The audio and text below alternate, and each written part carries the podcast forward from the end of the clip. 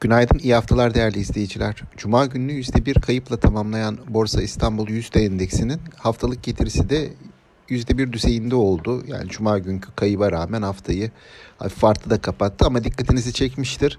Son dönemde geçtiğimiz haftada aynı şekilde oldu. Dar bir bantta ve 8000'i e, aşmakta güçlük çeken aşamayan bir e, eğilim var. Sıkışmış bir eğilim var.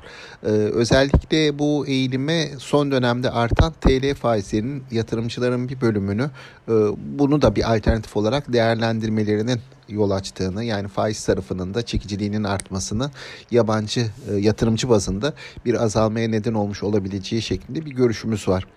E, bu durum nedeniyle güçlü gelen 3. çeyrek finansalları aslında borsa performansında çok fazla yansımadı ve yurt dışı borsalardan e, olumsuz ayrışmış oldu Borsa İstanbul. E, bu e, sadece geçtiğimiz hafta değil e, kabaca yaklaşık bir aydır, bir buçuk aydır e, benzer bir eğilim var.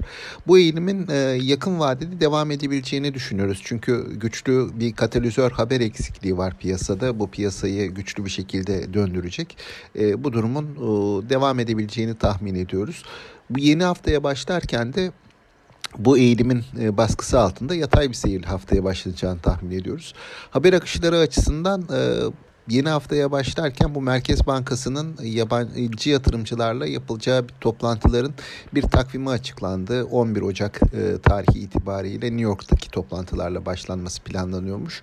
E, bu piyasalara bir etki edebilir. E, önümüzdeki günlerde özellikle. Bunun haricinde yine e, bugün açıklanacak bir cari işlemler dengesi rakamı var.